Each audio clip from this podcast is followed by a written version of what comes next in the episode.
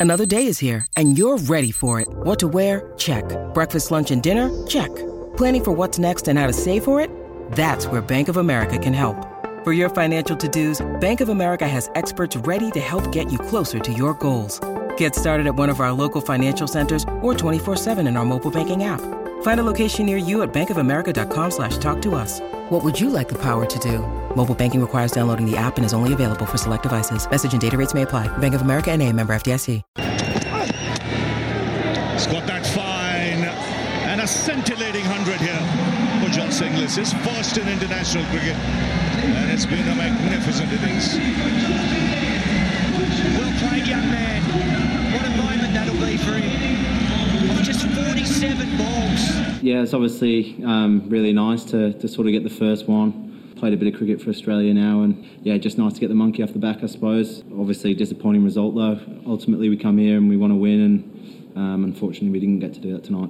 There's obviously a T20 World Cup around the corner, so it's really important for us guys to, to get some T20 cricket in before that, and there's a lot of spots available and blokes playing for uh, playing for places. So um, I wanted to make sure I gave 100% and um, yeah, make a good account of myself.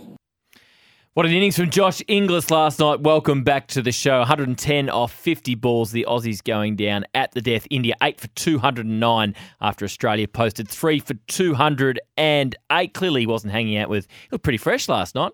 Clearly wasn't hanging out with Travis Head uh, the last few days. Uh, Josh Inglis, as I welcome in our SEN cricket expert, Bryce McGain. Bryce, uh, a lot of skeptics around this game, but there's a lot of players that are desperate to impress, and it turned out to be a pretty good game of cricket. Yeah, it was a ripping game of cricket, and it just goes to show that uh, the cricket calendar just keeps rolling on, doesn't it? You don't have a chance to breathe and celebrate success too much, although Travis Head made up for the whole nation, I think. He celebrated for the whole of Australia and is probably still blowing the cobwebs out and a bit dusty as we speak. But uh, look, it was it was good to see someone like Josh Inglis, who's um, was thrust in in game two, wasn't he, into the World Cup and he played some important innings, although never really took went to the heights. He gets that roll up a bit higher in the order and uh, shows that he is international ready and he's capable. All good signs for that World Cup next year. Tough night for the bowlers. I mean, there's a lot of bowlers in this team that'll be pretty keen to impress and give themselves a a chance to play uh, in that T20 World Cup. Behrendorff one for 25 was pretty impressive, but it was it was pretty tough for the others. Sangha two for 47, Ellis for 44, and uh, Abbott one for 43. Yeah, look, a, a touch expensive in their um, in their respective overs, four overs for most of those guys, but. Uh, look, it's a good learning opportunity for them, and that, that we know that we've got some reliable big quicks. Um, should they be continuing? I suppose that's a bit of a question mark as well, and it de- depends on what the future holds for those players, whether they still have that appetite heading to a World Cup. But uh, a good opportunity learning for Tanveer Sangha. How do you get better at it? You, you, go over there and you play against the very best spin players on a pretty good wicket, um, and they're they're you know for the 24 balls they're going to be really aggressive. You know, if we wind back the clock to um, what what I guess we're objectively looking at, you know, we had a test series in India, and then we played some one day games, and everyone sort of rolled their eyes and went, well, what importance is this? Then we look at the importance uh, about eight months later, mm. and and it's how we played in the World Cup. All those things come into play. Andrew McDonald, they're very, very astute. They're not just doing it and not making the most of every opportunity for Australia. So all that information comes back in, and then it becomes part of the growth process for each of the players in remember when you did this and how we're going to improve that. What do we do next time? It is such a growth environment. It's incredible what Australian cricket are doing at the moment rather than just looking at pure performance and output. It is growth, it is development. It's all these little opportunities that will come into good stead. It may not be in the World Cup next year, but it might be for these players in four years' time when um, the, the, big tournaments come back and around, and they're there ready to go because of these learning activities. It's pretty cool. Yeah, I mentioned the article uh, uh, from Bharat Sundaresan that he wrote after the, the World Cup final, just all about the planning for the final, the, the bowling changes, you know, what their thoughts on the pitch, the, the Indian batters they are really focusing on. Do you think Andrew McDonald's got enough credit for what he's done with this team? I mean, we always talk about the captain, and there's a lot of focus on the captaincy of Pat Cummins when he's got it right, when he's got it wrong. But it was pretty, it was pretty hot when Justin Langer lost his position.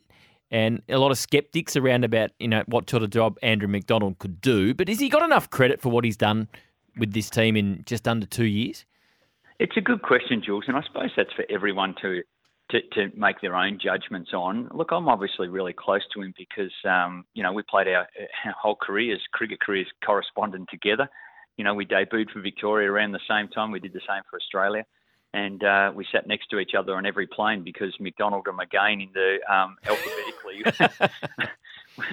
we sat next to each other all the way around. So look, I know the quality of the man.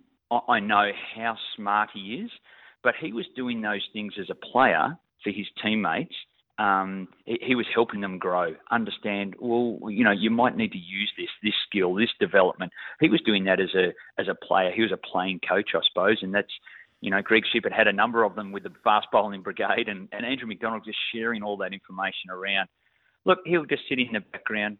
You know, he wasn't front and centre and probably felt a bit awkward. You know, he was beaming with his big smile, you know, in some of the photos we saw of the celebrations in the room, but he'll sit in the background. He doesn't need to go out there and blow his trumpet and uh, have the brass band and all that sort of stuff. He'll just he'll just be in the background and know that, you know, he's contributing to the, the, the growth of these players, their enjoyment, their fulfilment and we, we just need to analyse his record. You know, he's still copping flack. Halfway through the mm. tournament, he was getting co- copping flack um, from you know some experts, you know, behind a microphone saying that you know there's no legends and they're going nowhere. Well, I think that's you know that's so wrong. It's just vastly wrong, mm. um, and it's ill informed, and it probably just highlights um, you know, m- maybe their their deficiencies in, in seeing what is going on, um, and because it's not spruiked out, it's not we do this and we, we we go about it this way, but you can see the results in the growth of these players. It's it's pretty special. It is. We're talking to Bryce McGain, SEN cricket expert. If you're just waking up and didn't know the score from last night, Australia going down by two wickets, uh, second last ball, and a really good T20 match. Australia posted three for 208, a century from Josh Inglis, 110 off 50. Steve Smith, 52 off 41. Uh, India in reply, eight for 209, their greatest ever run chase in a T20 international. We're talking about Josh Inglis. Uh, Alex Carey obviously lost his spot in this team at the start of the, the ODI World Cup. His Ashes was okay without being spectacular. I know they're totally different games, but is he getting? Would he be getting a little bit nervous, Alex Carey, about his Test spot? Oh, look, I, I don't think so. Um, everyone needs to continue to perform. There's no doubt about it, and I'm sure that he would have wanted to make more runs uh, in the latter part of that series and, and have a bigger impact. Um, Look, I, I think he's a, a, terrific cricketer, and everyone has the ups and downs along the way. Uh, he'll he gets a, an opportunity to go back. The hardest part of being on the sidelines as the backup, even at the World Cup, is that there's not a lot of cricket to be played.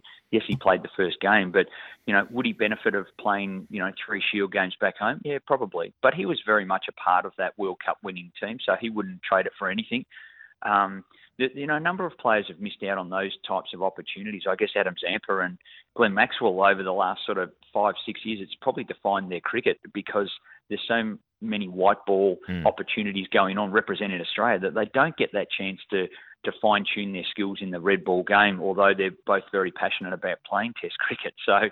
Um, you know, it's just the way that um, I guess the cricket calendar with the overlaps and things like that it, it occurs. But I think Alex Carey's got a bright future. Um, it's good that we have, uh, and we've probably got another depth as well. You know, the captain is Matthew Wade, and I know he's a bit older in the T20, but he's very much the dynamic player. He can wicket keep as well. So Australia are blessed for wicketkeeper batsmen who are pretty dynamic and um, and very capable. But the future's still strong for Alex, uh, even if it does mean you know he plays one form of the game mm. for now. Um, but how lucky are we that we've got this incredible depth, and he, he, may find his spot in the team as just a pure batsman as well. PM11 was named yesterday for the match against Pakistan, uh, starting on December 6th. It's an interesting squad, and it looks like a a good old fashioned uh, bat off for the opening spot. You got Cam Bancroft, Marcus Harris, and Matt Renshaw in the team. Of those three, have you got one that that might have their nose in front in terms of being the next Australian Test opener, or who will get the first opportunity? Um, my, my, feeling is a couple of things just around the Prime Minister's 11. I don't know whether Albo's pulled this together. He wants to see the bat off. So it's his team. So, you know, he gets to pick the team. I think that's a sense of theatre, Elbow. Yeah. he, that's what he's setting up exactly, Jules. But uh, look, I think it's Marcus Harris. Um, he, he, was he was there as the next in line, and he, his recent form's been pretty good. Um, he, he, he made a big score at the Junction Oval. We know that's a run fest most of the time there. And then he backed it up with a really capable innings in tough conditions uh, at the MCG as well. So I think he's the next in line. He, he has been that player, and I think he's been judged in that position. Although he started a little bit lean uh, with a game up uh, against Queensland in Mackay early in the year, a Shield game he missed out on. But uh, the runs have now come for him. Um, Cam Bancroft keeps tuning out um, the currency they talk about, don't they, um, of runs, and he and he does that um, better than most. He, he still does it with a, uh, and I'm not picking on any players. I never never would around this sort of stuff, but it's a it's a curious method in which he does play, and sometimes at the higher level, um, just about outside in on the way he drives and plays through the offside, and it can be exposed a little bit at the higher level, but what he's doing at domestic level is co- consistently making runs. You can't deny that. Um, and he's doing it in all forms, to be perfectly honest, not just Shield cricket. There's a player that I really like is Sam Whiteman. Um, mm. I just like the way he goes about it. I've said that a few times, I know, but uh, I think he could be a capable international player. He has all the attributes, I think, that can translate really well up into that top level. So, look, there's there's a number of them there and thereabouts. Um, I've got a feeling that Usman will go on for quite some time, to be perfectly honest. I think he's just got this appetite for cricket. He's found his right formula, and it's just around being happy and enjoying it. He batted quite well at the MCG. He and Boland in the most recent Shield game, Queensland playing Victoria there. I got to see um, both innings from um, Khawaja, and it was an incredible battle. Scott Boland's so good against left-handers, so good at the MCG. It's bouncy, it's quick, it's seaming and Khawaja did a really good job. It's a good tune up for him, even though his scores weren't that great. But uh, I've got a feeling he'll go on for a long time. And we know Dave Warner's put a flag in the ground when he finished up on red ball. So um, it's a long way to answer it, but I just want to fill in a bit more of the gaps rather than, oh, yeah, this obviously he scored runs, chuck him in. Yeah. No, it's a great time for Australian cricket. Uh, there seems to be a lot of depth coming through, and uh, it should be a pretty interesting summer again. Uh, Bryce, as always, uh, thanks for your time and uh, have a great weekend. You too, Jules. Have a ripper. Bryce McGain, SEN cricket expert. You can hear him across the station over the summer, BBL, and of course all the SEN Test cricket uh, coming up. We can take your calls for the all-new Chery Tiggo 7 Pro SUV, available now from just thirty nine nine ninety. Drive away. Mick Ablett, not too far. Away. We're going to talk the AFL National Draft after the news. The clubs do some really interesting things with their social media and their online content out of the draft. And the Giants put up this seven minute video about uh, some of the behind the scenes discussions before the draft featuring their uh, head of recruitment, uh, Adrian Caruso. We'll play you a couple of minutes of that after the news with Monique Dews. Welcome back to the show. AFL National Draft pre-season and rookie draft is done for 2023. Mick Ablett did a great job on the Fox Footy coverage and also has been great with Sam Edmund over the last six weeks, giving us a preview. So it's time to review with Mick, who joins us. Hello, Mick. Morning, Jules. How are you, mate? I'm very well. I hope you're well as well. Just uh, interested to get your thought, overall thoughts on the draft. I thought that first night in particular was as good as we've seen in terms of interest and things changing in two or three minutes. I'm just interested to get your thoughts on particularly how that first night worked.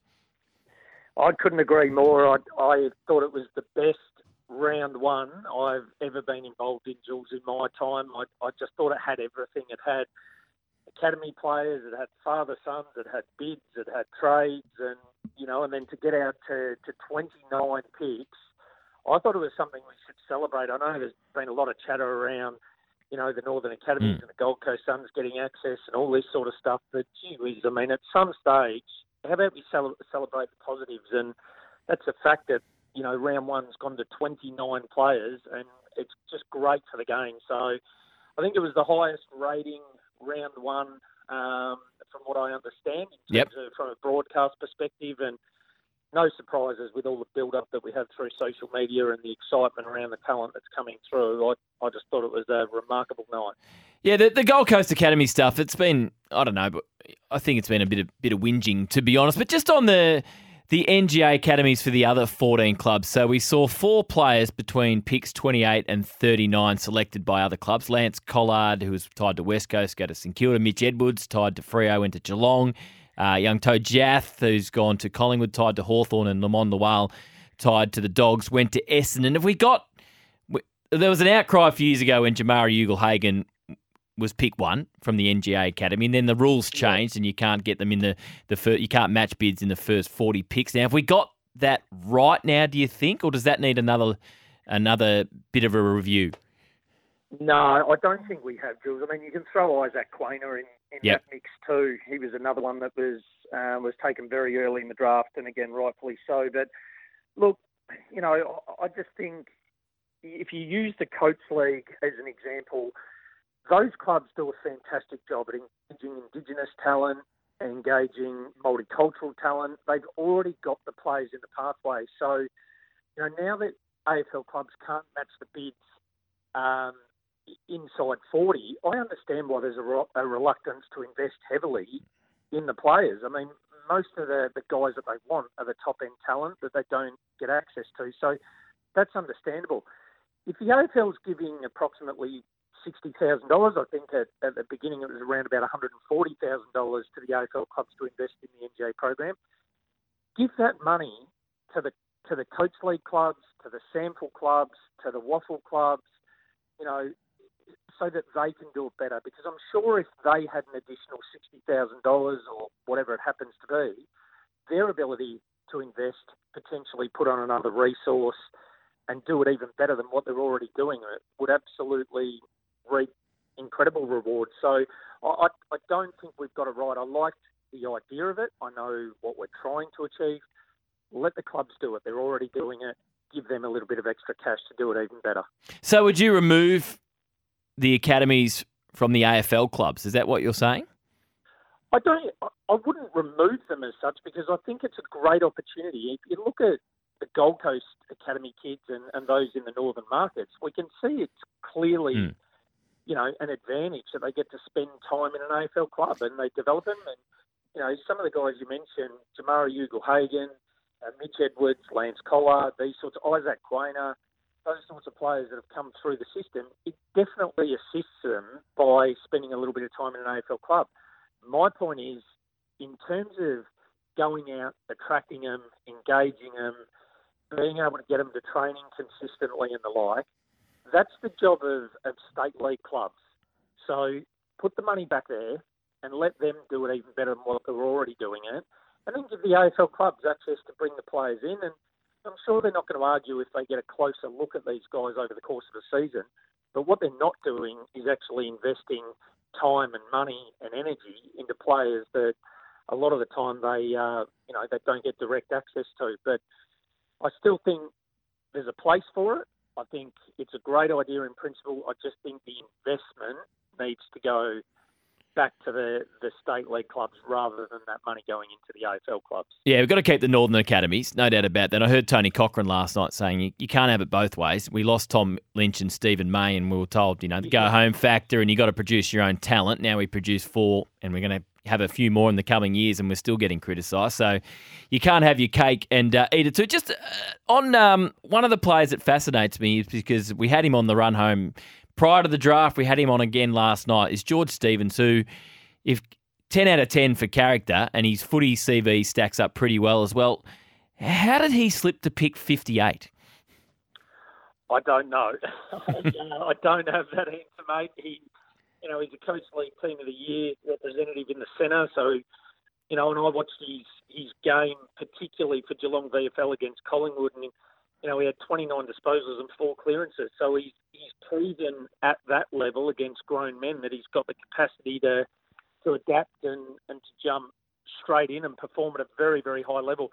I, I guess the concern's probably going to be that um, you know he's not not quite as lean as what some of the other players are. There might be a question mark over his ability to cover the ground.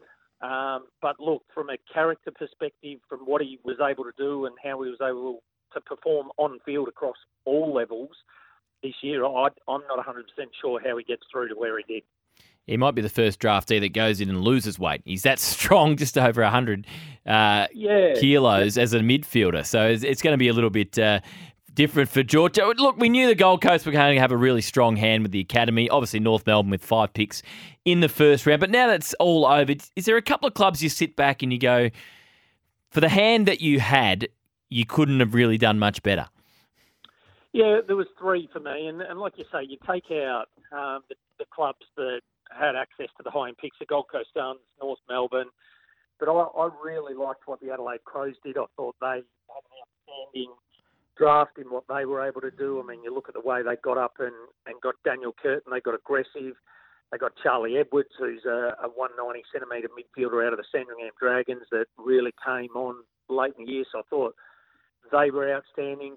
I thought the Bombers, I thought Adrian Dodoro, look, whether that turns out to be his last draft or not, I, I just thought for him to get aggressive, I, I know that second round pick was, um, you know, that was a, as a result of the Jade Gresham deal. So that was a pick they didn't really possess in the first place. So to get up and, and get Nate Caddy, who I think is going to be an outstanding player, and then to pick up, you know, Luamon Lual and, and most importantly, Archie Roberts. He was another one, Jules, that, you know, we talk about sliders in George Stevens, but Archie Roberts is surgical on his on his left foot in his ability to find targets and, and really hurt the opposition. So I thought the Bombers had a, an outstanding night. Adrian Dodoro did a great job.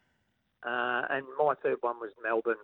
I, I think Melbourne, you know, Caleb Windsor was someone I had a lot, a lot of time for. Reminded me in the way he moved of Lachie Whitfield. Yeah, one of those guys that's got the ability to draw forwards into the footy. Um, you know, he's he's just a, a beautiful mover, and he's the sort of guy that you want kicking the ball. Um, and then Koltyn Tholstrup, I, I'm interested, Jules. I know there's a lot of things that happen in the game. I'm not an advocate for changing rules year in year out, but I'm not sure how much longer the medical sub's going to Mm. stick around for. And, and if we get to the point where they drop the medical sub and we have five on the bench and it becomes a, a little bit more of a, a power game, I think players like Koltyn Tholstrup are just going to become absolutely vital to club success. And, you know, he sort of looks to me like he's got the potential in another couple of years' time to be a, a Christian Petracca, Jordan De Goey type player. And, you know, we've already seen the way he plays up forward in, in the mould of Cam Rayner. So I think I think those three clubs had very, very good nights. Is there one player in particular you were most rapt for that they've, they've got an opportunity? Like for me, it was Mannagh from Werribee. I mean, he has to be on an AFL list with what he did over the last couple of years, and particularly in the grand final. Was, was there one player you're like, I'm just so happy they're actually going to get an opportunity? Yeah, I agree with you. For me, it was it was Shaun Mannagh, and um, I just think it reiterates the fact that there are opportunities for players that you know that get overlooked as an 18 year old. So we con- constantly tell players, hang in there. There's going to be opportunities. You've just got to continue to work, and only takes one club to give you a chance. And that's easy for us to sit and say to a young man whose whose hopes and dreams have been shattered, but it does actually drive that point home that there are still opportunities. So you know, it was great to see Shaun Mannagh go. And the other one for mine, Jules, was Calsher Dear. I, Yeah. I just thought, you know, in that moment, for him to get his opportunity to, to pull on a Hawthorn Footy Club jumper and follow in the footsteps of his late father, who was, you know, one of the great champions uh, and former Norm Smith medalist, and for the family uh, to be able to celebrate that success and and actually cry some, some tears of joy instead of some tears of pain, I just thought was one of the um, one of the great moments of this year's draft.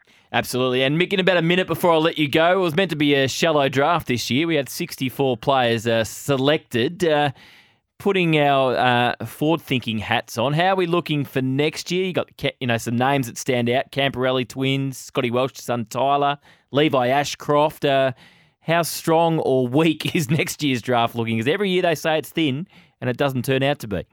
No, it's amazing, Jules, isn't it? Every year's a shallow draft as long as I've been been in the game, which absolutely infuriates me. You know, 64 picks, I think, reiterates uh, the fact that it certainly was far from that. And guys like Ari Schoenmaker going within the last couple of picks, George Stevens, it's just rubbish. And I wish uh, wish that would cease at some stage and we'd, we'd be a little bit more positive. But looking to next year, it looks heavily dominant from a midfield perspective. There, there won't be the tools. I mean, the amount of guys that were over 200 centimetres this year, which came into the competition, was something I've never seen before. So I thought positionally there was, you know, there was something for everyone this year. Whereas next year does look an exciting group. It looks to be a very classy midfield group, so that's something to look forward to. But know, not necessarily the um, the breadth of pools that we had in the 2023 draft. Uh, it was a fantastic draft, as you say. That first night was absolutely uh, compelling viewing. Um, we look forward to it happening all again next year. Mick, thanks for your time uh, on the captain's run over the last six weeks. Our audience have loved it, and uh, well done to you and the Fox Footy team for your coverage on the two nights of the draft. Uh, thanks very much, Jules. Appreciate the opportunity and all the best to those young men on their journey forward. Mick Ablett, uh, AFL uh, talent uh, absolute guru's been fantastic uh, on the captain's run over the last six weeks. Huge weekend of motorsport coming up, the final F1 of the year, but more importantly, the final weekend of the V8 supercars. It's the Adelaide 500. The title still to be decided, the Constructors' Championship still to be decided. And there's only one man to speak to about all this. His name is Tim Hodges, and he joins us this morning. G'day, Tim.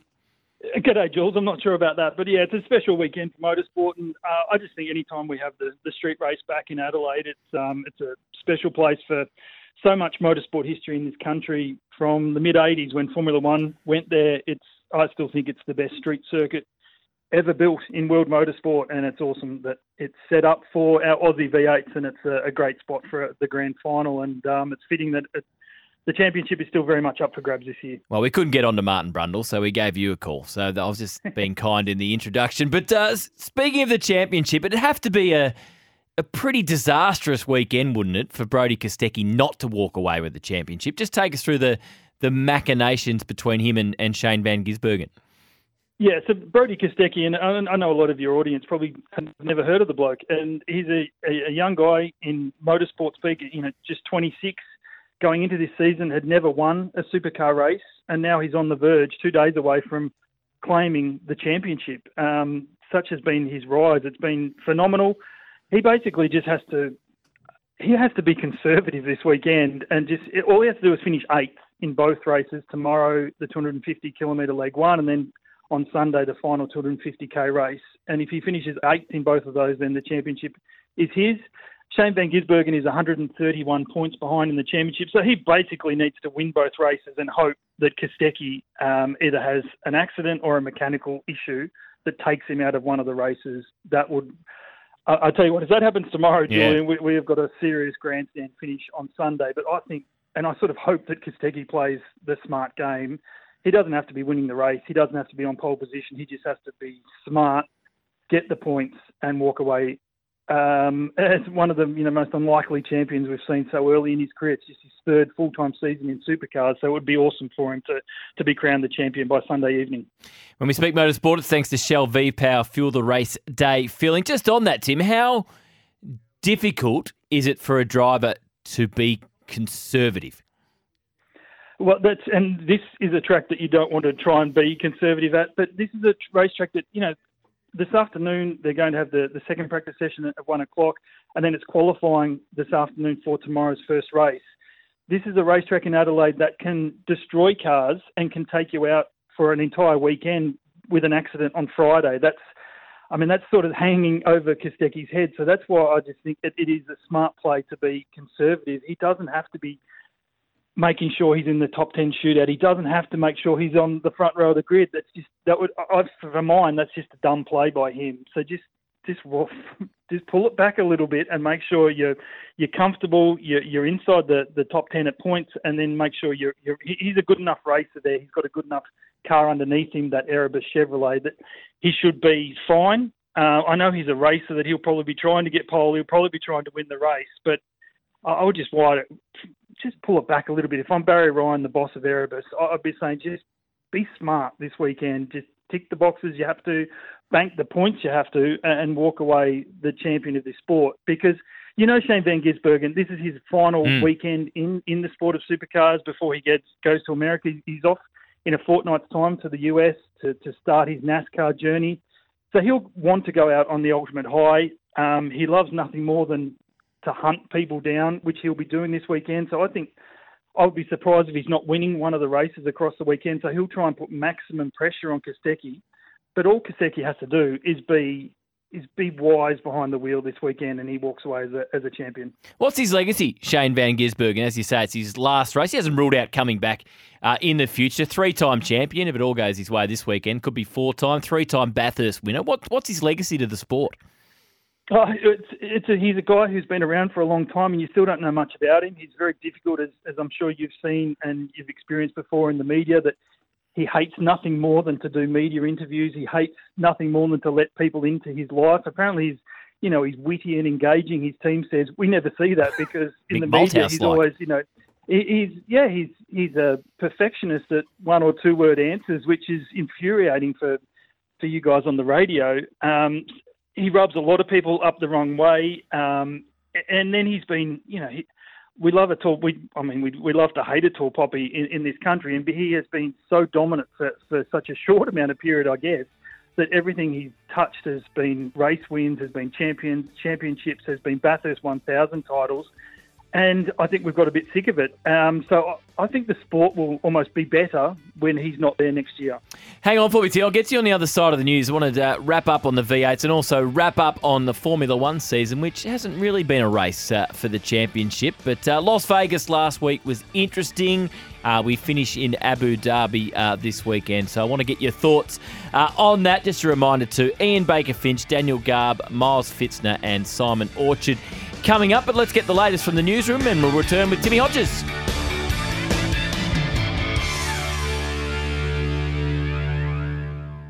Thank you, Monique. We're talking to Tim Hodges, all things motorsport, V8 Adelaide 500 Championship on the line this weekend, and also the former final Formula One race. We know Max Verstappen won that title a long time ago. Tim, we spoke to you in the lead up to the Las Vegas Grand Prix last week. Uh, in motor racing parlance, uh, bit slow off the grid, but uh, got stronger as the race went on. Uh, day one was a um, it was head first into the concrete wall for the organisers. it was uh, it was unfortunate, and um, you know they'd they'd planned everything. They thought they'd concrete, you know, even to the point of the manhole covers. They'd actually gone and concreted them all down.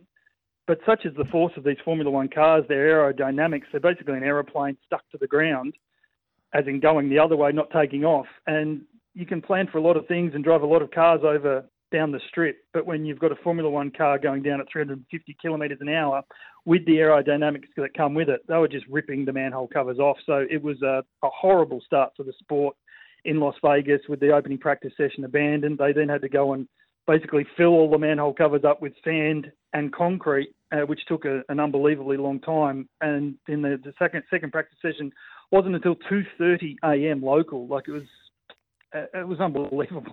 It's just the, the fact that it happened and the practice session began at that hour. We, we shake our heads at some tennis matches starting late at Rod Laver Arena, yeah. but for Formula One still to be going at 4 a.m. in Las Vegas, um, uh, yeah, day one was not a good start.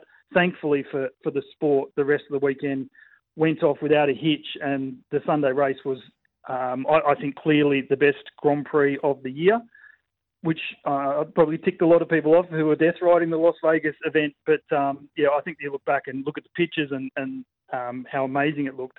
I know there will be a lot of things that they'll fix for year two, but um, pretty remarkable that they actually got that event up. Max Verstappen, unprecedented dominance this season.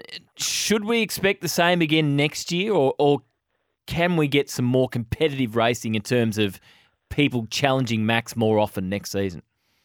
Oh, Julian, but God, by God, I hope it's a more competitive season. I mean, it has been the longest season in the sport of Formula One and the most lopsided season we've ever had. And it's, you know, in the past we've had dominant teams, but you've had two dominant drivers from the same team who are at least duking it out each week. Um, I mean, this season, apart from a couple of wins early on for Sergio Perez, he's never really been a factor. And um, yes, he's won twice, but his teammate has won 18 times. Like it's been ridiculous mm. the dominance, and and it's been to, to be honest, it's been boring and predictable, and I think it's really hurt the image of Grand Prix racing. That you know, I know a lot of your listeners, probably yourself as well, Jules, like you would have always tuned in for the start of a Grand Prix. Now I think you've probably just tuned out, going, you know who's going mm. to win, and even this weekend, you know Max Verstappen is going to win this race at Abu Dhabi. He'll finish with a 19th Grand Prix victory. Red Bull will finish with 21 Grand Prix wins out of 22. Like because they are that much more dominant, and he is that much more dominant a driver in the most ridiculous confidence any Grand Prix driver I think has ever driven with. So it's almost like the rest of the field is fighting for second spot, which must be so demoralising when they're crisscrossing the earth every you know week or second week. They've gone straight from Las Vegas straight to Abu Dhabi to race this weekend. They'll be just hanging out for a break because it would be it would be almost depressing for some of the field and the mechanics and the engineers and the media people to be travelling all over the world, you know, different time zone every weekend, and knowing full well they're turning up to to maybe finish second is the best they can do. Yeah, let's hope it's tighter next year. Tim, as always, thanks for your time. Hope you get plenty of time on the couch this weekend to uh, watch it all unfold over at Adelaide. Let's hope it's a thrilling end to what's been a great championship season.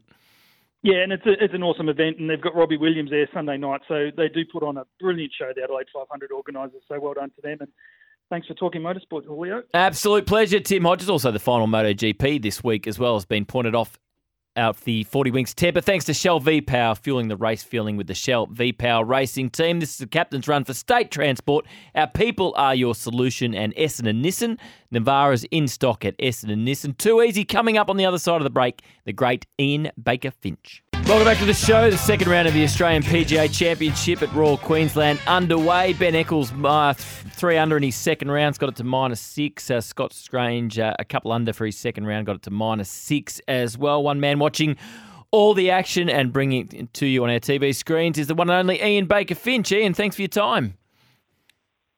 No worries at all. Good morning. Good to be with you from uh, Queensland. It's a lovely day today, and uh, the, the, scoring continues to go low. Yeah, very low yesterday. Just on yourself, uh, nice to be back home. How many weeks a year do you spend back in Australia? Uh, I'm three to four months a year here, and the, and the rest of the year there, working for CBS and uh, the PGA Tour. Uh, and my my two daughters and their husbands and now a couple of granddaughters live there as well. So um, it's hard to to break my wife away from the grandkids. So, but we get back as often as possible. Uh, magnificent. You mentioned the scoring was pretty low yesterday, and some of the big names went really low. You know, Minwoo Lee and Adam Scott, really good first rounds. Not so much for the defending champ Cam Smith, out early, two over. 10 behind the leader. He's got some significant work to do this afternoon to, to make sure he's there on the weekend. He certainly does. I think even par will be the cut. It may even go as low as one under if the wind dies down. So, um, yeah, he needs something in the 60s today. And to really be around on the weekend, he, I'd like to see him go 66, 65 if possible today to sort of just let his presence be known.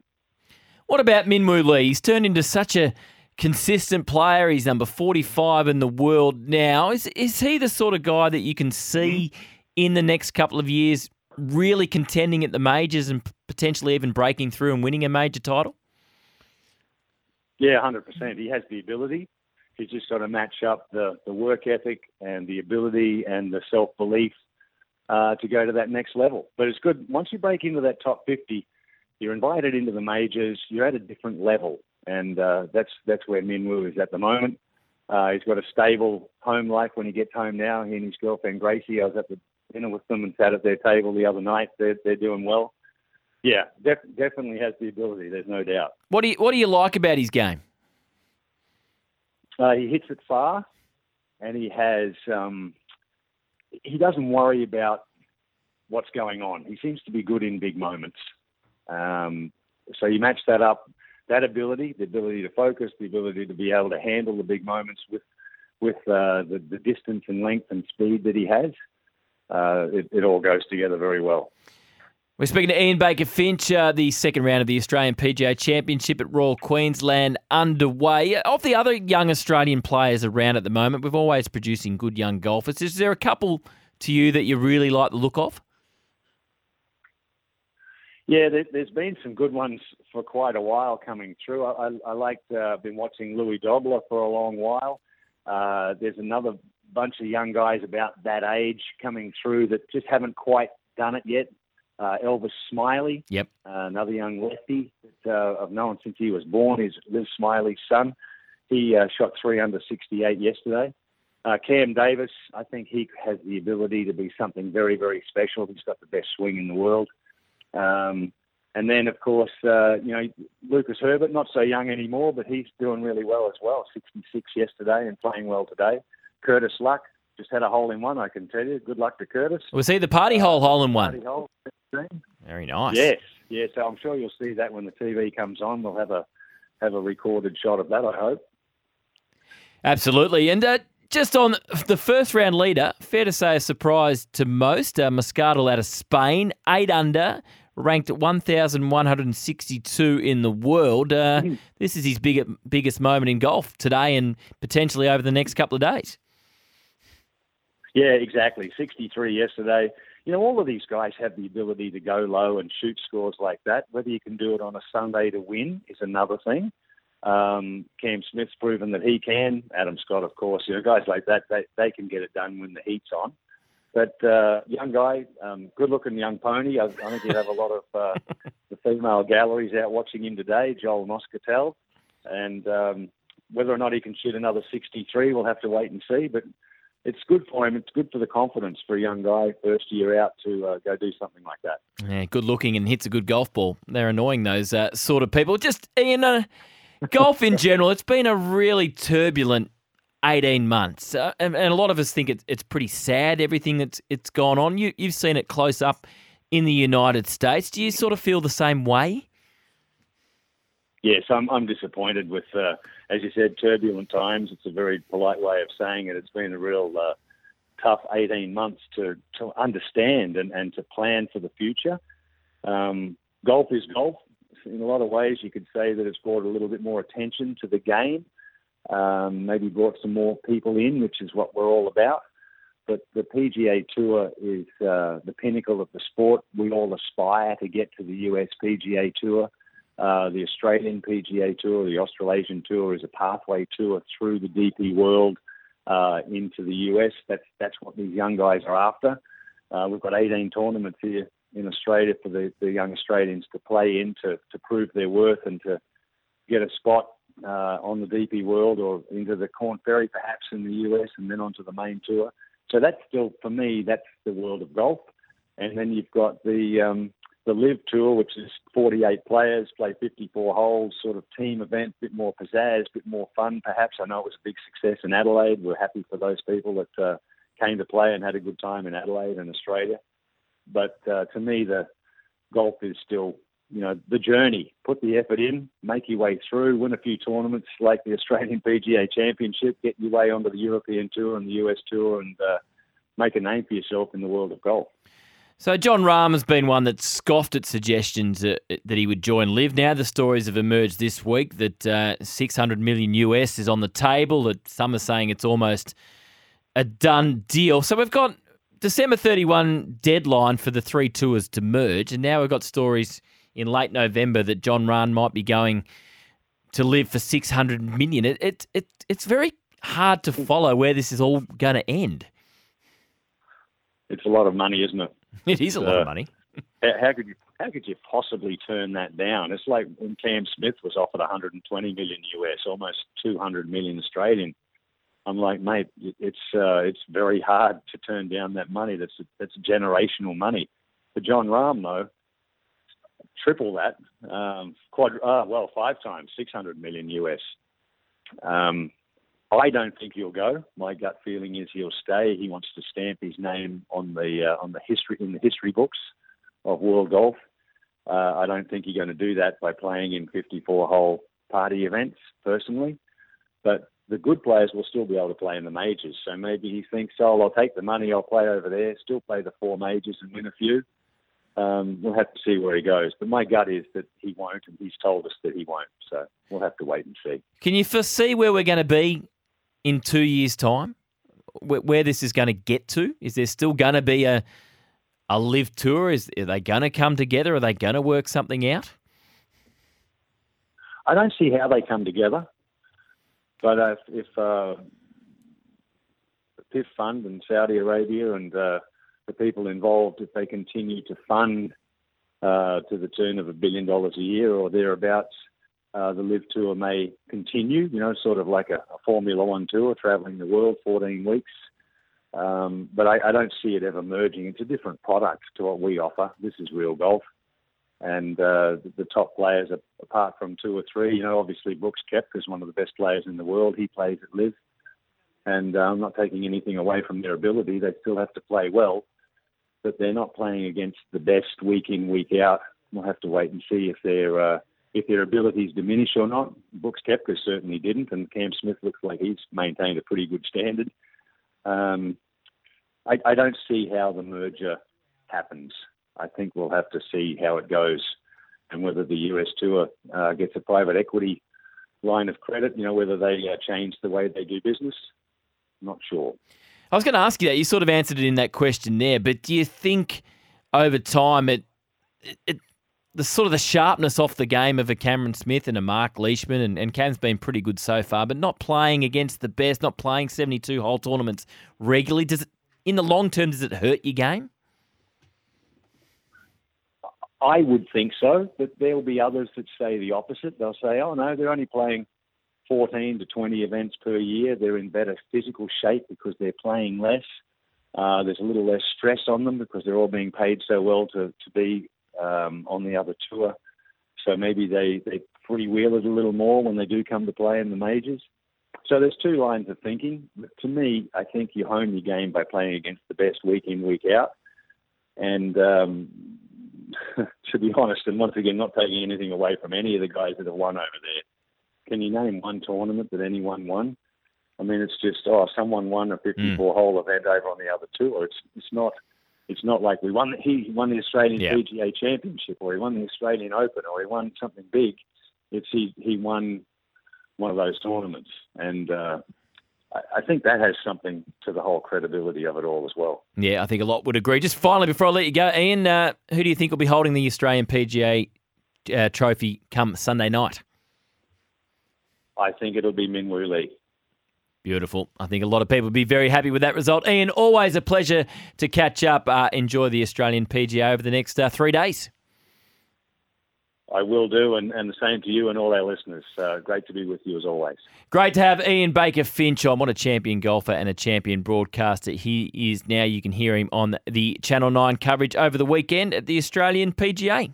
Welcome back to the show. Julian De sitting in for Sam but he's on dad duties. He's doing breakfast. He's a busy, busy man. Uh, Sam, uh, big last hour coming up as well. We're going to chat to Daniel Garb very shortly about the return of the A League this weekend. Uh, Sam Kerr scored a hat trick overnight for Chelsea uh, in the Champions League. She keeps continuing to do what she does, and that's score goals at will. And also Simon Orchard will join us and Miles Fitzner uh, to round off a big show before we speak to Dwayne Russell. Uh, Thanksgiving in the States, a big NFL game uh, on today between Dallas and Washington. We'll give you the updated score there in a sec. So if you don't want to listen, just cover your ears for a sec. Uh, catch every NFL game this season with Game Pass only on DAZN. That's D A Z O N E. Visit NFLDAZN.com au slash NFL uh, for all your NFL this season. Uh, so a lot of eyeballs on this game. It was about 42 million on this game a couple of years ago involving Dallas. This time it's the Cowboys and the Commanders as we start the fourth quarter. It's Dallas 20, the Washington Commanders 10 uh, in Thursday night football. Big weekend of the World Game this weekend, as we say. It was International break, couple of good wins for the Socceroos in early World Cup qualifying. Uh, Daniel Garb, he'll doing some hosting on SEN WA over the summer, which is sensational. Just uh, a man of many talents, Daniel Garb, and he joins us this morning. G'day, Garby. Hello, Jules. SEN Sydney. They're not quite flying me to uh, to Perth for the honour, so uh, we'll keep it local. But yeah, some SEN Sydney presenting over the summer, which should be enjoyable. You will go all around the country. Don't worry about that. Uh, great to have the A League back. It's been a great start to the A League season. Uh, some mm. Juicy fixtures this weekend, but none more than the Sydney Derby, the top of the table Wanderers. I know it's only one game, but uh, under their new manager, Sydney FC look rejuvenated. Yeah, what a turnaround it was for them after Steve Corica departed. They go over to Adelaide and knock off the Reds 5 1 in uh, Talay's first game in charge. So it set things up beautifully for the Derby on Saturday night. The Wanderers were always expected to be a side that would contend for the title this season. Uh, so their fans are certainly up and about. And uh, I would imagine that it would be tricky for uh, for Sydney FC to go there and, and or to host them and try and get something from it. So yeah, it should have a wonderful atmosphere. Both sets of fans will be in uh, in full voice, and uh, we'll see if Sydney FC can keep things going, or if that was the old just the old managerial bounce back from uh, Ufuk Talay and his side in that first outing uh, as manager. Yeah, it was a great, great response. I don't think anyone saw that happening over in Adelaide, given the start to the season that uh, Adelaide had made. Uh, Victory's made a solid start. They play Macarthur this mm. weekend. Uh, Melbourne City take on the Phoenix. It's been a, it's been such an interesting start, hasn't it, Garby? You know, City poor start, new manager. Sydney the same. Central Coast yet to get off the mark. Just on the the Mariners, and we know they had a lot of change. Nick Montgomery going, some significant players going out of that club as well, but how long will they give Mark Jackson if results continue to go the wrong way?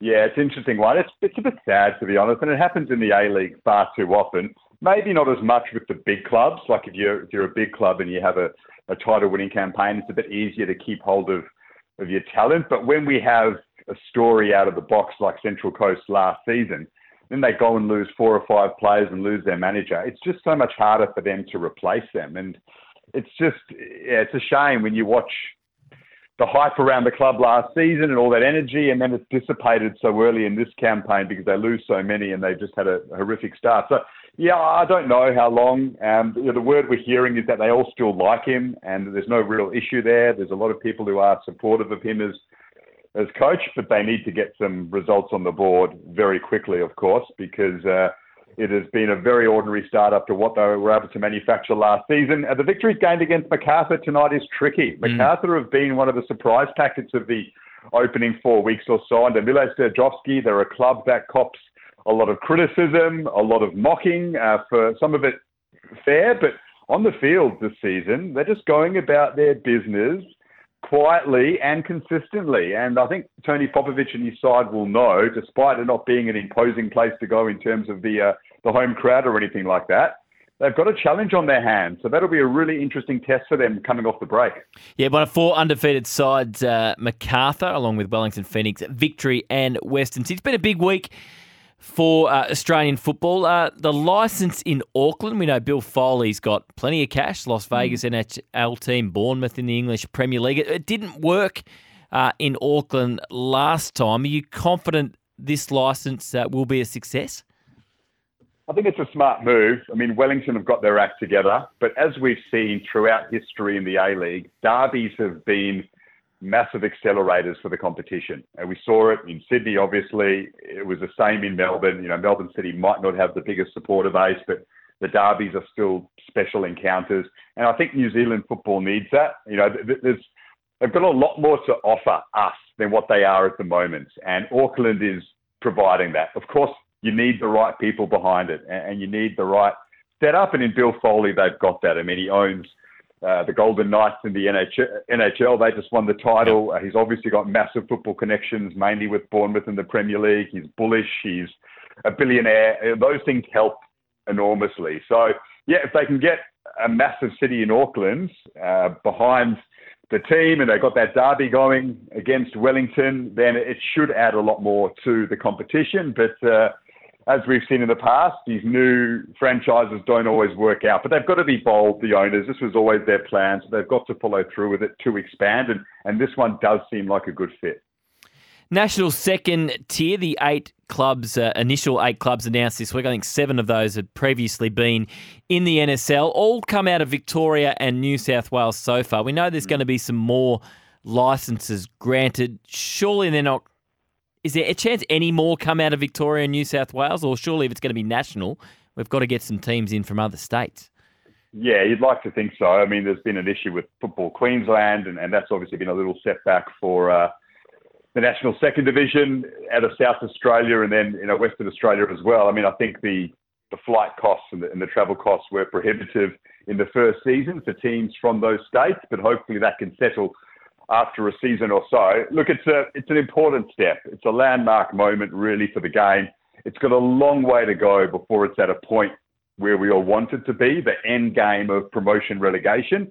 But I think we certainly needed another league in the meantime between the NPL and the A League. Um, to hopefully close that gap to get to promotion relegation eventually. It might be a decade away mm. before it's financially viable enough for teams to drop down from the A League and still survive. But it's important that we have this this bridging gap and also to lift the prestige and the opportunities Jules, for so many important clubs in Australian football. You talk of South Melbourne, Sydney United, Melbourne Knights, Marconi, so many others who actually helped lay the platform for the game as we know it in this country so many years ago. They deserve the opportunity to build their clubs once more. A lot of them have, have done it really tough in recent times. Know, the NPL is a, a really good competition, but they, they need a bigger platform. And the National Second Division will hopefully do that because they're being bundled in with the Socceroos and the Matildas in the next broadcast rights deal. So they can get more money coming in. They can rebuild their clubs a little bit before they get to the point of uh, potentially being an A League club again. Speaking to Daniel Garb about all things football, get on to the Premier League in a sec. But just on that, you talked about some of the real famous clubs uh, from the NSL. How many fans do you think the game lost when we understand why the A League was set up and why the, they were all new clubs? But how many? Oh, it's hard to answer. But did we did the game lose a lot of fans when when those clubs were not part of of the A League? I don't know about losing a lot of fans. I mean, we've all remembered moments where the A League has been backed hugely. Um, there have been lots of peaks and troughs over the last 17 or 18 years since the A League came into existence. And there have been moments, we all remember the early days of the Melbourne Victory. Let's not forget those crowds and how big they were at, uh, at Dockland Stadium and, and so on. So they've, they've been backed better in the past.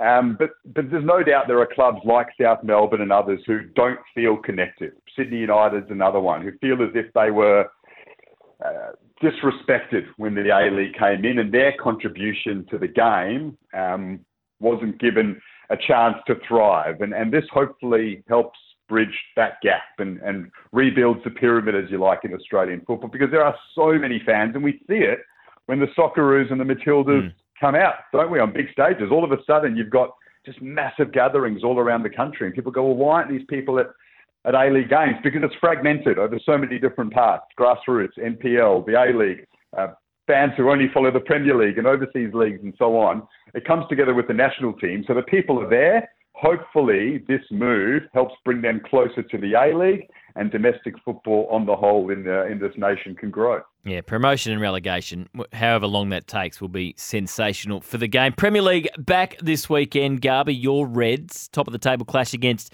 mm. Manchester City. I guess going into the season, most probably thought Arsenal were the biggest challenges to Manchester City are Liverpool on that level with Arsenal, do you think, as genuine title contenders this year? Undoubtedly. I think there was a bit of uncertainty about Liverpool because they had a poor season last time out, missed out in the Champions League, and it was natural to have a question mark over just where they were at. But a lot of people felt the talent was there. It was just whether they were mentally switched on, whether there was enough desire and fight because Jurgen Klopp's been there a long time and some of the key players had been there a while. But they turned their squad over a fair bit in the off season and signed very well, and they've rejuvenated certainly their midfield and their final third. And, and the signs are very good early in the season. So this is a massive game. I think yeah, the overwhelming feeling is that it's Liverpool and Arsenal neck and neck really behind Man City as title contenders at the moment. I think from a Liverpool point of view, going to a place like the Etihad and taking on City away after the international break is a good time to do so. There's an injury concern over Erling Haaland. Mm. City are in good form. We know that they'll probably win 15 games in a row or whatever in the final third of the season because that's what they always do. They time their run to the end.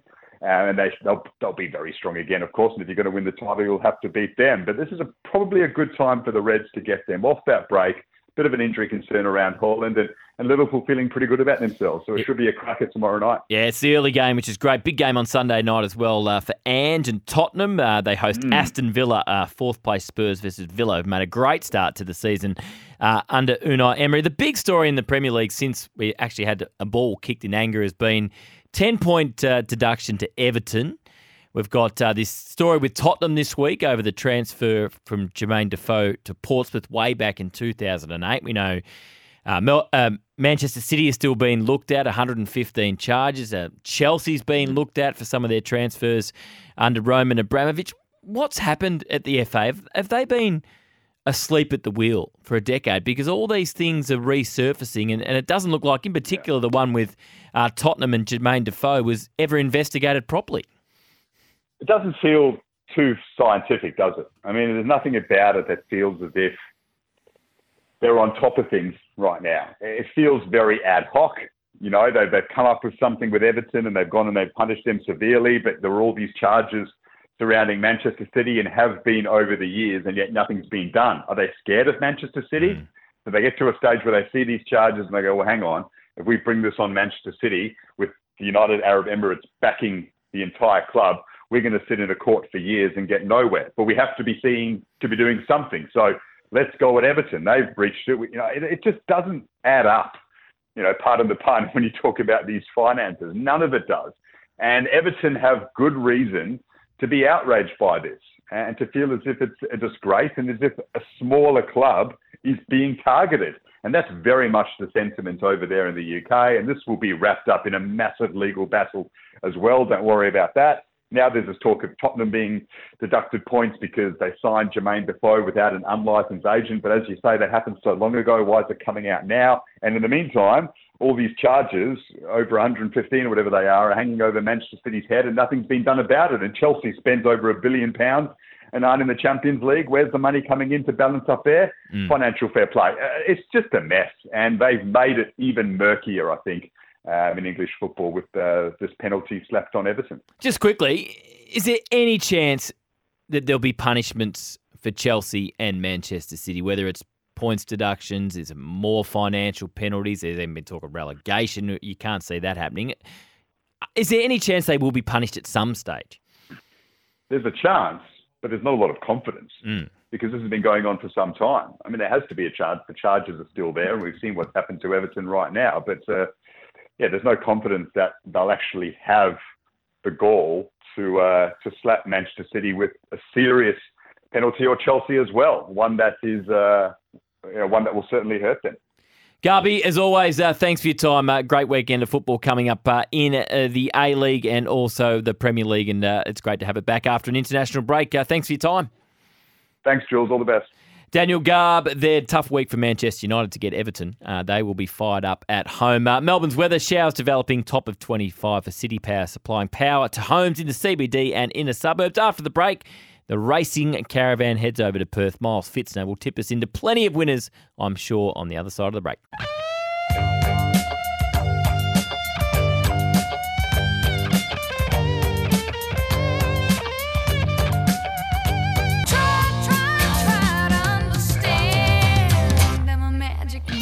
Uh, he's back, Miles Fitzner. He's organising his social life. He's doing his tips uh, during the break. He is a busy man and he's had a mixed week, Miles. Mixed week. Hello to you. Hello to the listeners. Um, very mixed week. We're sort of getting towards the end of, of Melbourne spring. Uh, no good. I was no good on Saturday. And um, unlike Sam McClure, I can put my hand up and admit that I was wrong. And uh, I was I was completely wrong. I had one winner from five best bets. We still had patches. More for do, we went five from eight, but we got lucky. Um, but then Sunday, uh, we bounced back. But uh, hopefully the best can go a bit better this weekend for the team because the last two weeks, the best bets haven't been great. So full transparency and responsibility, I've got it wrong. I like Sam, but it's okay to admit it you got it wrong, and you got it wrong with Harley Reid, and that's okay. Now the Group One uh, focus shifts to Perth and the Railway Stakes at Ascot. Saw Damien Oliver last night on the front bar. He was uh, magnificent, uh, Damien Oliver. It's, it's going to be a big part of the next few weeks back in Perth uh, for his farewell. Uh, we've got the Railway Stakes at Ascot. Uh, two of the major fancy, though Eastern States trained Tuvalu and Roots. Yes. Um, Does one get the job done? Well, maybe. Um, well, right. Roots has drawn gate 15. Fair income, Jules. Right. Tuvalu drawn inside JB Carr, Lindsay Smith. Um, look, I've found a weird way to tackle this race. It's They're wild. Now, Perth racing, for those that don't know, the the wind plays a massive factor. Easterlies usually favour leaders, and then westerlies normally favour horses with cover. The wind's expected to start easterly and change to westerly. Is that the Fremantle Doctor? Yeah, kind of. Mm. Yep. And it's but it's superbly hot. Like it's 38, 39. It's been terrible over there. And so this mm. is where horses are travelling that may sweat up. I'd tread a bit lightly a bit later in the day unless you can see a pattern. How I've played this is let's have if say we had hundred dollars you try and find a few horses that are probably going to lead on speed that are big prices. Maricino, 20 bucks, Comfort Me, $23, and Bustler at $11 are all going to map pretty well. And then, so if you have twenty dollars on all of them, and then you have forty on Tuvalu at five bucks to then win hundred if if they lose. So you, you've got to go wide here. Uh, They're the sort of hopes. Maybe Dom to shoot's probably the other one. Roots from that gate's going to be very very difficult. It's a very very good addition. Happy to risk our Savina William Pike. Just burnt me the last two two weeks, so um, I'm happy to risk it. Shop overs here in the railway. WA Guineas Group 2 level also on the card. Uh, who do you like here? Another one here where I'm shopping price as opposed to the best horses in the race or the ones I think sh- probably should win. I think Keshi Boom probably won't run. Um, we just Yeah, heard just this upstairs. Yeah, yeah. So Keshi Boom probably won't run. I don't think they might save it. Super Smink clearly the best, but that'll be about two dollars twenty or two thirty. You're going to get a good price about investment strategy, which should lead, and then zip away, which is around the mark and should probably make ground. You're getting ten dollars for one, twelve dollars the other. Small nibble overs. If you get beaten by Super Smink on a saver, so be it. But once again, You've just got to spread. It's about making money, not just declaring winners, I suppose. Is it expected to be really hot in Perth again? Super hot. Like it's, Mm. I think it's gone 38, 39. It could even be 40. And look, there may be even a chance that these get put off. Okay. Yeah, that's how hot it is. Yeah. And just a quick shout out too, being a country boy myself, their bushfires are really affecting them over there at the moment. So anyone over west that's battling with the bushfires or whatever, make sure you check on your relatives, look after each other. It's yeah, pretty it's, important. is, is nasty Dangerous. stuff. Just, just on being a country boy, I did hear you. I think it was on Cup Day, trying to say you only had one television station. We did. Uh, mate, Yeah, you're not 80 years old. No, we'll go and have a look. We only we got two television stations in in 2004. We got unbelievable. We got the second station.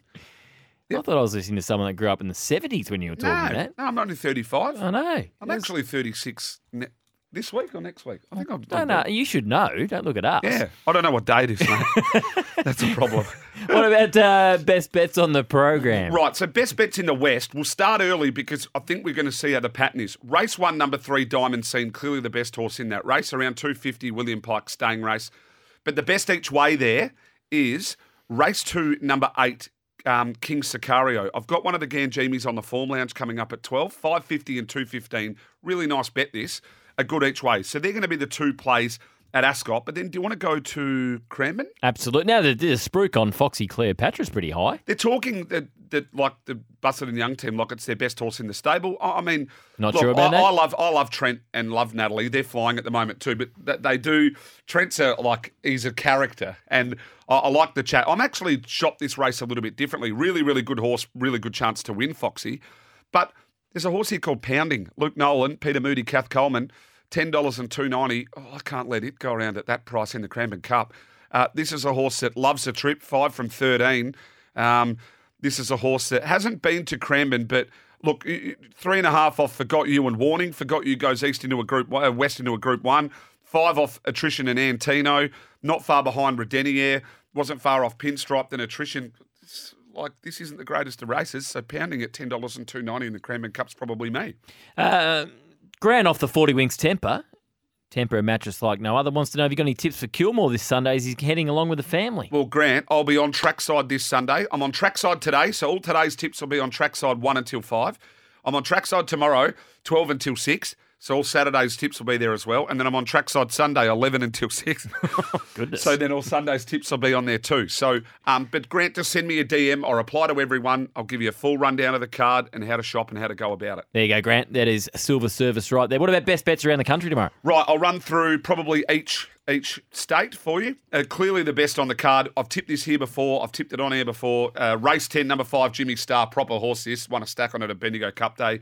Cranbourne, race 10, number 5, Jimmy Star. Doomben, race 10, number 17, Liquor at the end of the day uh, with a Q. Um, right, we go to Morphettville.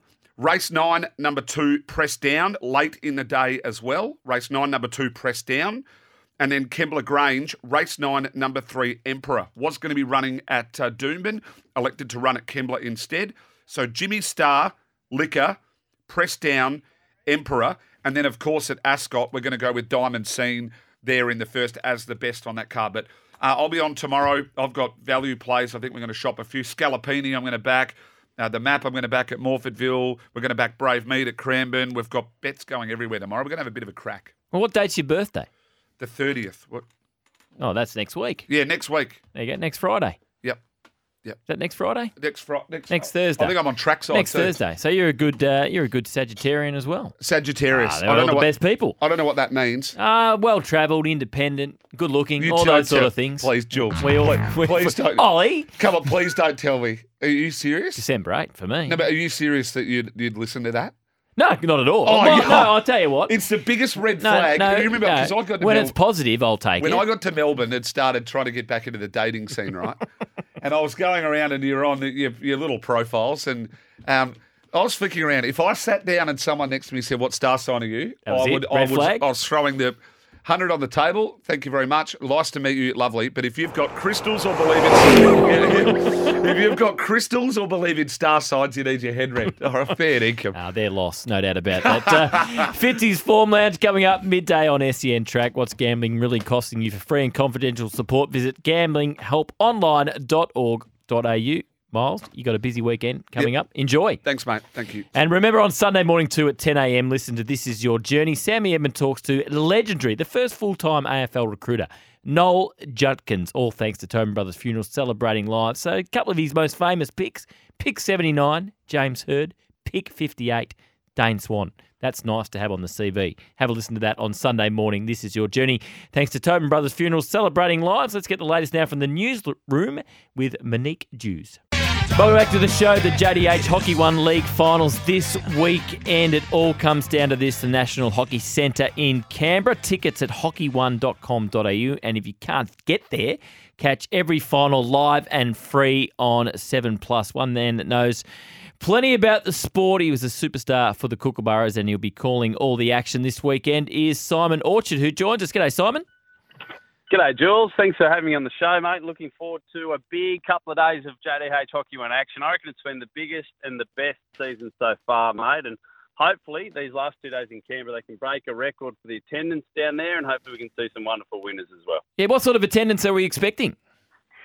Well, Canberra broke the record, I reckon, about a month ago. Had a tick over 2,000 people there. That was for uh, about round five of the season. But the Canberra Chill women, gee whiz, the Chilies as we know them, they are absolutely airborne and they are doing some really good stuff. They're playing just such an attacking brand of hockey, jewels, and they've got these three Irish imports. They've got a Kiwi at the back as well, who all bring something different to the fray, and they are just taking the league by storm. So I guarantee, I'm almost willing to put my life on it, that tomorrow when they play their semi-final against the New South Wales Pride women, that the record will absolutely be obliterated. So I cannot wait to see a full hill there at Canberra, and hopefully the Chilies and the Pride can put on a real show as well. Yeah, love the format. It all comes down to one weekend. So you've got the semi-finals, then the finals, the third and fourth playoff. Let's start with the women. As you mentioned, uh, the second of the semi-finals is between the Pride and the Chill, and then you've got the top of the table, Brisbane Blades, uh, Blaze, sorry, playing the Perth Thundersticks. Uh, who are you expecting to to reach the final?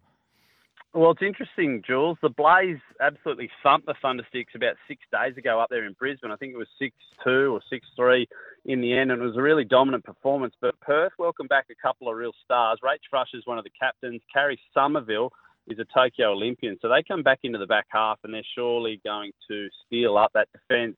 Uh, really interesting. The Perth girls only conceded five goals in the first six games of the league, and then last week, yeah, Brisbane put the cleaners through them. So I can almost guarantee that will not happen uh, this time around. I reckon it's going to be a dour, defensive-minded game. Two really good goalkeepers for both sides, and uh, an array of Australian players smattered throughout both teams. Steph Kershaw is one to watch for the Brisbane Blaze. She's an attacking midfielder. She's been on the scoreboard a little bit in the last couple of rounds. She breaks lines. She's an exciting type, and uh, really looking forward to watching her play. So I think Brisbane Blaze maybe just have the edge. I know the bookies are favouring them at the moment. And in terms of the other girls' game, well, it's almost a pick 'em, Jules. I mentioned the Chilies and the momentum that they have. The New South Wales Pride women have been really attacking. They're pressing, playing aggress- an aggressive style of hockey. They've got some real stars in. Uh, Greta Hayes has had a wonderful tournament. Mariah Williams is, is a star. And Caitlin Nobbs, how's this for pedigree? Her father, Michael Nobbs, went to the 84 Olympics. Her mother, Lee Capes, scored in the gold medal Yep. game for the Hockey Roos in 88. And her uncle, Mark Horrible Hager, well, he's one of the best to ever do it. He's the second highest goal scorer in Kookaburra's history. So Caitlin Nobbs, born to play, Yes. is just emerging as a real international star. She's already really, really good. but I reckon she's been the best player of the tournament so far. That is pedigree. Uh, right there, we're speaking to former Kookaburra Simon Orchard. Uh, the Hockey One League finals this weekend up in Canberra. Okay, let's turn our attention to the men. Uh, the New South Wales Pride have had a great season, finished top of the table. They take on the Tassie Tigers uh, in their semi final. And then the second of the semi final is the Brisbane Blaze. So the men also had a great season up against the mighty Hockey Club Melbourne. Who do you like in those two matches? I'll tell you what, Jules. The New South Wales Pride, they are like the Harlem Globetrotters hockey, uh, undefeated, undefeated in the Hockey One League. So they won the first one, they won season two last year, and so far this year it's been smooth sailing for them. But I made a, a pretty big call that I'm regretting this morning on Tassie Radio. I said if Tasmania beat New South Wales, I will run nude down Salamanca. So oh, I'm, come on, I'm come on, New South Wales. Yeah, come please for the people of Tasmania. That's right. They, they don't want to see me uh, nude at all. So anyway, look, I think Tassie actually match up really well. Jules. So on paper, you might think, all right, New South Wales would be like a dollar twenty, but Tassie beat them last year in the rounds, and this year in the rounds they went to a shootout. So it was uh, a draw at full time, and the shootout has become such a wonderful part of hockey. It's uh, attacker versus goalkeeper from the 25, eight seconds on the clock, and it's brought some real theatre to the game, and it's one of the best features of the of the JDH Hockey One. So look, I think New South Wales deserved favourites. They've got a plethora of stars. They've got the best coach in the business as well, and they've just got attacking options all over. So I'm picking New South Wales to win that semi. And in the other one, Brisbane up against Hockey Club Melbourne. Look, I'd love to see Hockey Club Melbourne uh, make it through, but just because of the nature of the schedule, uh, the Junior World Cup for hockey is on in the next couple of weeks, and Melbourne lose three of their best players: Cooper Burns, Craig Marais, uh, and Liam Henderson all go out. And although they're young players, they have made a, a, real difference to that side. They missed out on the finals last year. Full credit to the team and Andrew Smith for making it this year, but I just think it's a bridge too far, and Brisbane will advance, uh, and then New South Wales will just wipe the floor with them, mate. It's as easy as that. As a born and bred New South Welshman, that is not true that you want to see Melbourne make the final. That is a lie.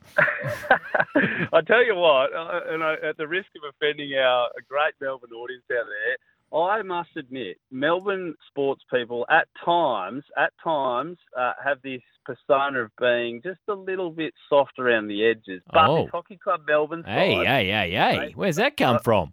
Here we go. They have shown some real steel. They have shown some real determination, uh, and they've actually they've had to ride a few bumps throughout the season. So I'm giving you a, a maybe a backhand compliment. Backhand. I love what Hockey Club Melbourne have done this year, but I think sadly, their uh, run is going to come to an end in the semis. So you mentioned the shootout there. A bit of a maybe a bit of an ignorant question. How long has that penalty shootout style been in the sport? Well, the JDH Hockey One League has brought it in in a different aspect. I, I think it's been around ten years in the international game where. At the end of full time, no golden goal anymore, no extra time, straight to a shootout. So if anyone watched the last Tokyo Olympics, the Kookaburras went down to mm. Belgium mm. in a shootout uh, after uh, regulation time. But in the JDH Hockey One, a new aspect came in last year where a field goal was scored, and then the player who scores gets to have a shootout against the goalkeeper. So essentially, one goal can become two. Uh, a penalty corner is still just worth the one goal, but it just added that extra flavour, which has uh, been in vogue in the JDH Hockey One League the last couple of years. Shootouts a wonderful part of it. They bring that interesting dynamic goalkeeper versus player. There's a lot of pressure on, the pressure of the clock, of course, eight seconds. And I guarantee over the next two days, we will see plenty of shootouts and it might even decide one of these grand finals as well. Yeah, it's definitely exciting to watch. Okay, so it comes down to Sunday, 3:30 p.m. Australian Eastern Daylight Time is the women's grand final, and then 5:30 p.m. Australian Eastern Daylight Time is the men's grand final. Give us your two premiers, please. Oh, look, New South Wales won both men's and women's titles last year. I think it's going to be a case of the same thing. I know I'm a New South Wales man and people will shout from the rooftops that you are biased, but I just think they're the best team, Jules. The boys, as I said, almost unstoppable. The girls, look, that could go a bunch of different ways, but I just think with the benefit of having some really good Australian hockey roos in the mix, and New South Wales women are going to be hard to beat as well. Uh, it's a great format, and the finals will be fantastic. Uh, great to have you part of the show, Simon. Uh, enjoy all the action on the weekend, and uh, we're pretty confident down here that uh, Hockey Club Melbourne will just go bang bang and win the title. I'd love to see it, mate, but we will see. Thanks for having me. Hooroo, everyone. Uh, Simon Orchard, uh, he's an absolute ripper. So JDH Hockey One League finals. So tickets at hockeyone.com.au. If you can't get up to Canberra or you're not in Canberra, catch every final live and free on 7 Plus.